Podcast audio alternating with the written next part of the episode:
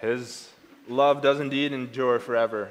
This morning we'll be looking at how it begins to be poured out on the world through the event of Christ's conception and Mary's carrying him over the course of the first few months of her pregnancy. And we'll be doing that with the reading of the words of Luke 1, the verses 39 to 56, which you'll be able to find on page 1178 of your Pew Bible. Now, Mary arose in those days and went into the hill country with haste to a city of Judah and entered the house of Zacharias and greeted Elizabeth. And it happened when Elizabeth heard the greeting of Mary that the babe leaped in her womb. And Elizabeth was filled with the Holy Spirit.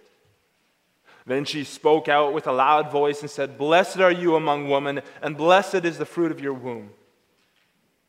But why is this granted to me, that the mother of my Lord should come to me? For indeed, as soon as the voice of your greeting sounded in my ears, and the babe leaped in my womb for joy, blessed is she who believed, for there will be a fulfillment of those things which were told her from the Lord. And Mary said, My soul magnifies the Lord, and my spirit has rejoiced in God my Savior, for he has regarded the lowly state of his maidservant. For behold, henceforth all generations shall call me blessed. For he who is mighty has done great things for me, and holy is his name and his mercy is on those who fear him from generation to generation. He has shown strength with his arm. He has scattered the proud in the imagination of their hearts. He has put down the mighty from their thrones and exalted the lowly. He has filled the hungry with good things, and the rich he has sent away empty. And he has helped his servant Israel in remembrance of his mercy, as he spoke to our fathers, to Abraham, and to his seed forever. And Mary remained with her about three months and then returned to her house. So far, the Word of God. This morning, we'll be looking at uh, one half of this passage, the first section, verses 39 to 45. Beloved congregation of our Lord and Savior Jesus Christ, every pregnancy carries with it drastic change. For many families, having their first baby means entering a completely new world. Suddenly, you have new responsibilities. Suddenly, the demands on your time change significantly. For those who are parents for the first time, you, for the first time in your life, have another human being in your care for 24 hours a day, seven days a week. In the case of some babies who are born, their birth has an impact on people beyond the immediate family. Take, for example, a couple years back when Prince George, the son of the royals, William and Kate, was born. In their case, there's suddenly a whole nation who's interested, that sees the potential for the future in this little child. This is even more the case in countries like Saudi Arabia, where being born a crown prince has even more direct of an impact on people. What's the character of this child going to be like? People ask. Will they rule well when they're older? A nation in such a case is a lot more invested. With the birth of Christ, however, we see something even greater taking place. Although most of the world doesn't know it at the time, Christ's birth divides time itself into two. In the area before in the era before his coming, God had only ever intervened through the prophets, telling his people his will. He's allowed the people to draw near through the sacrifices and ceremonies. But as we read, read in Hebrews 10, verse 1, these things are only a shadow of the good things to come and not the very image of these things. Now, with the conception of Christ, a new era has come. The reality has come where shadows only preceded. God's interaction with man has shifted to a new level. Time itself has moved from one era to another. And we get to follow Mary as she sees the shadows become a reality.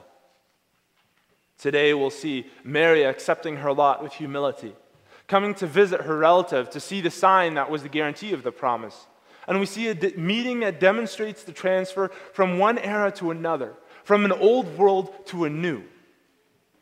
Today, we'll find that even in the womb, through the meeting of two pregnancies, Christ leads us from the old world to the new. In the opening words of our passage, we read, Now Mary arose in those days. It's an interesting way to phrase it, isn't it? If we were speaking in today's language, we would probably say, right around that time, Mary went to visit Elizabeth. Or shortly after all that happened, Mary left home to visit Elizabeth. Of course, we recognize that this is writing that's 2,000 years old. So it's understandable that they would see, use phrases that seem different to our ears. But there's more to it than that. And that's what I want to address for a moment. There's two reasons that Luke chose to use this kind of language.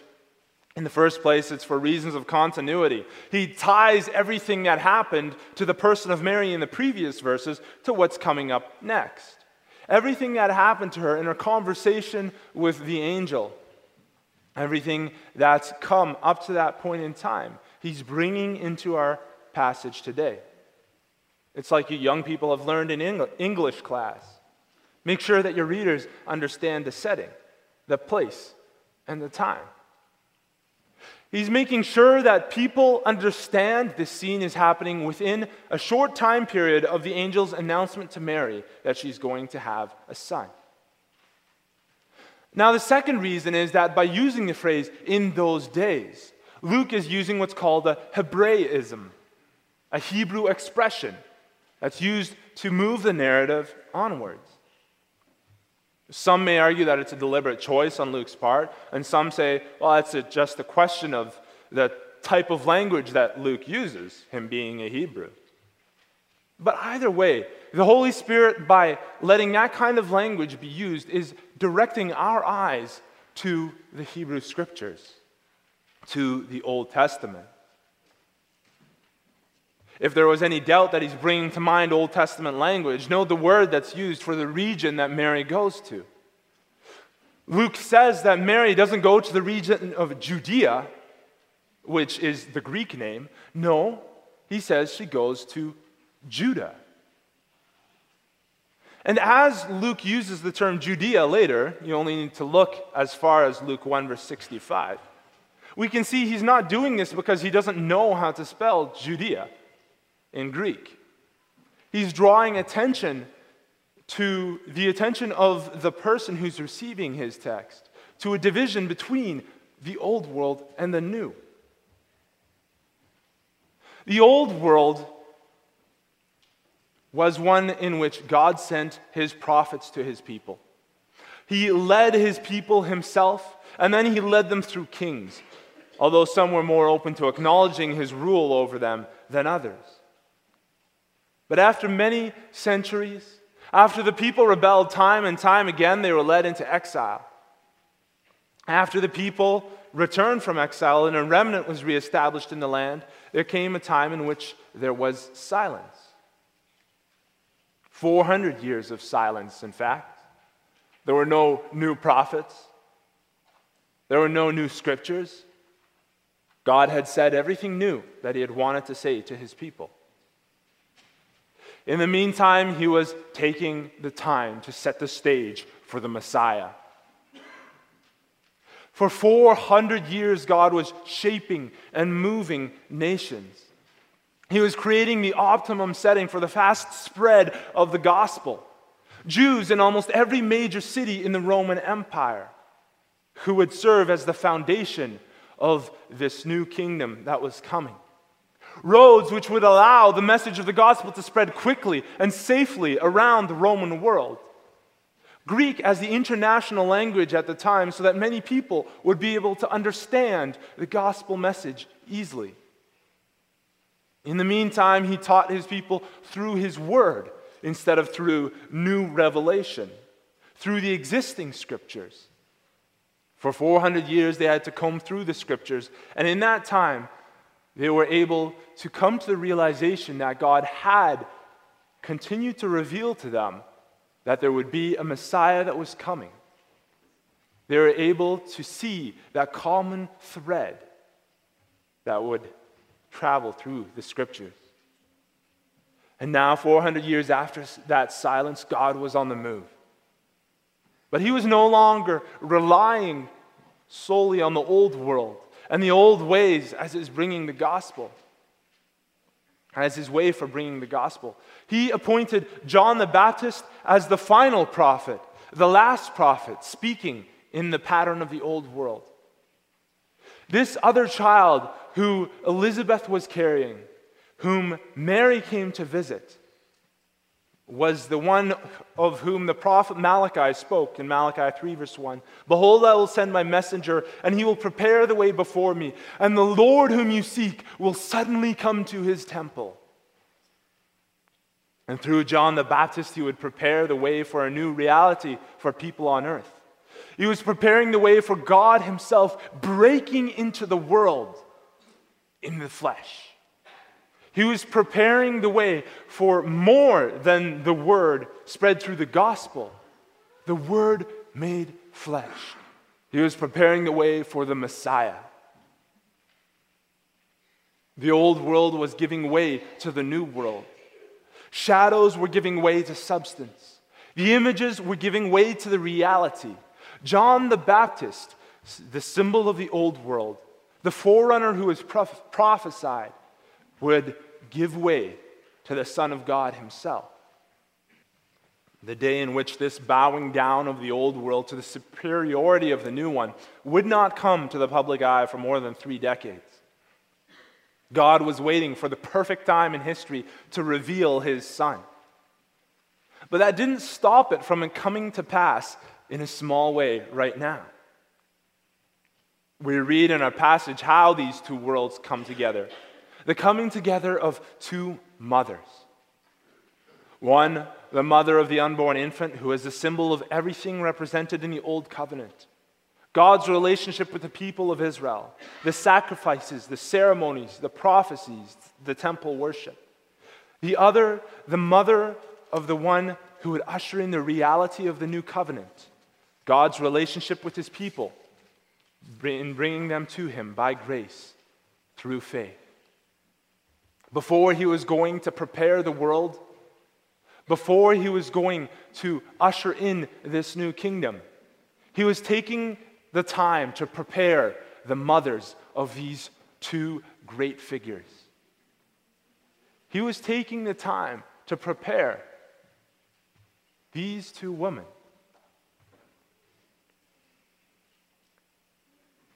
So, before we touch down on that in more detail, we have to ask our questions, ourselves the question what brought Mary to Elizabeth in the first place? We know that Mary came to help out Elizabeth for the remainder of her pregnancy. Mary comes to Elizabeth in her sixth month, and she leaves three months later.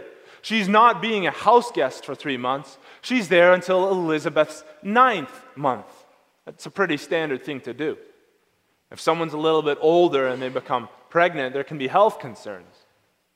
Already with young women, how often do you have it for the first child that at least your mom and friends will come down to help you as you get closer to full term? How much more would be the case with someone who is far past the age of marriage, whose pregnancy would potentially result in more complications, who had locked herself away in self imposed reclusion? and who would have needed help even with the little things like getting groceries. On a side note, this can be a reminder to us for the aid that people can be to each other during this time of life.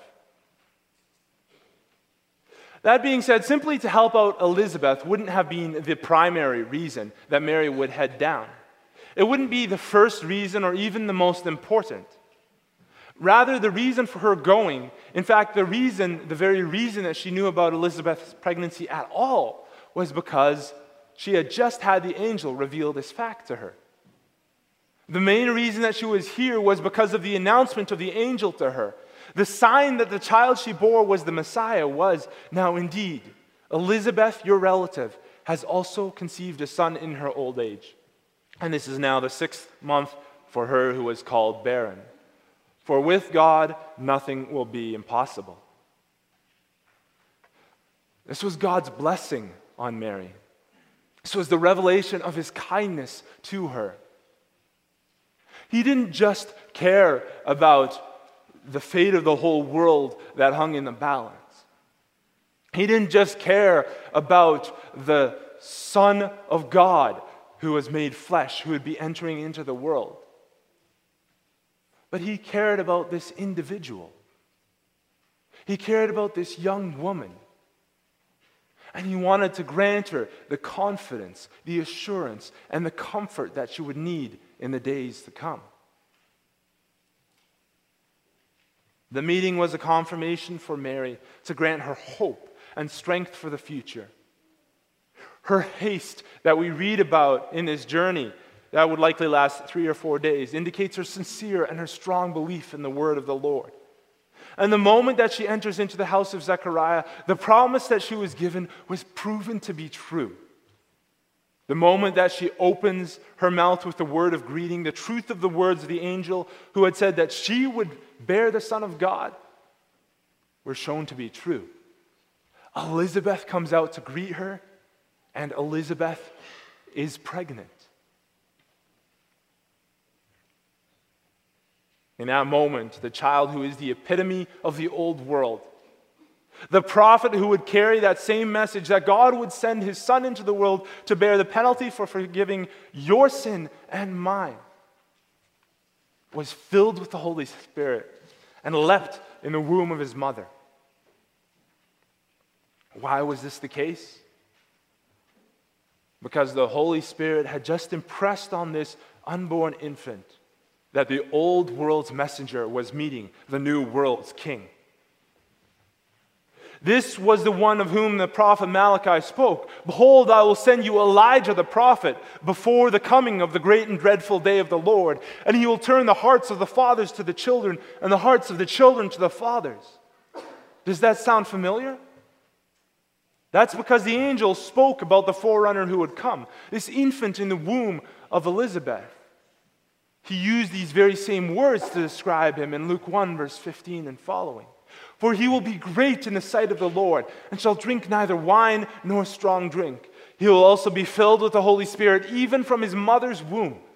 And he will turn many of the children of Israel to the Lord, their God he will also go before him in the spirit and power of Elijah to turn the hearts of the fathers to the children and the disobedient to the wisdom of the just, to make ready a people prepared for the Lord.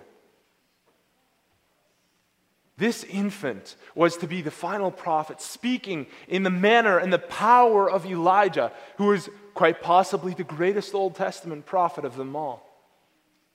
He was the one in whom the entire world came together in one person, the old world's messenger declaring to Elizabeth and Mary in that moment that Jesus was the one the entire world had been waiting for for millennia.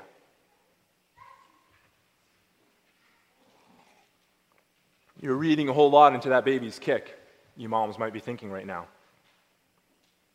And if it was just any other baby, you'd be right. But there are a few things that set this situation apart. As we just noted, this wasn't just any baby. He was the one prophesied to open the way to the Messiah. And the sign confirmed this the fact that he was conceived to an old woman who had a lifetime of barrenness behind her. That being said, this kick wasn't just any kick either. This child leapt in the womb at the sound of Mary's voice. And we only find this kind of language in two other places in the Bible. In the Septuagint, we find the equivalent Greek in Genesis 25, verse 22, describing the struggling of twins in the womb. And Psalm 114, verse 4, describing mountains leaping like rams. You almost get the picture of the mountain goats dancing up the sides of cliffs, of male sheep fleeing from danger over rocky crags. That was the kind of movement that Elizabeth felt in her womb. But there was more to it than that. Just as an unborn child who shouldn't have been able to recognize the presence of another infant was moved by the Holy Spirit to leap in his mother's womb, so this mother was also moved to speak. Blessed are you among women, and blessed is the fruit of your womb. But why is this granted to me that the mother of my Lord should come to me? The Spirit translates her recognition of the baby leaping in her womb into a prophetic word. Mary is blessed to be the Christ bearer. The phrase used, blessed are you among women, is used of Jael, one other woman through whom the Lord brought deliverance to Israel.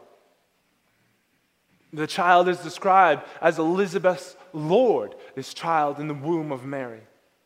The wife of the priest serving intimately in the temple in this exalted position was submitting to the deliverer being carried by a young woman from Nazareth of Galilee.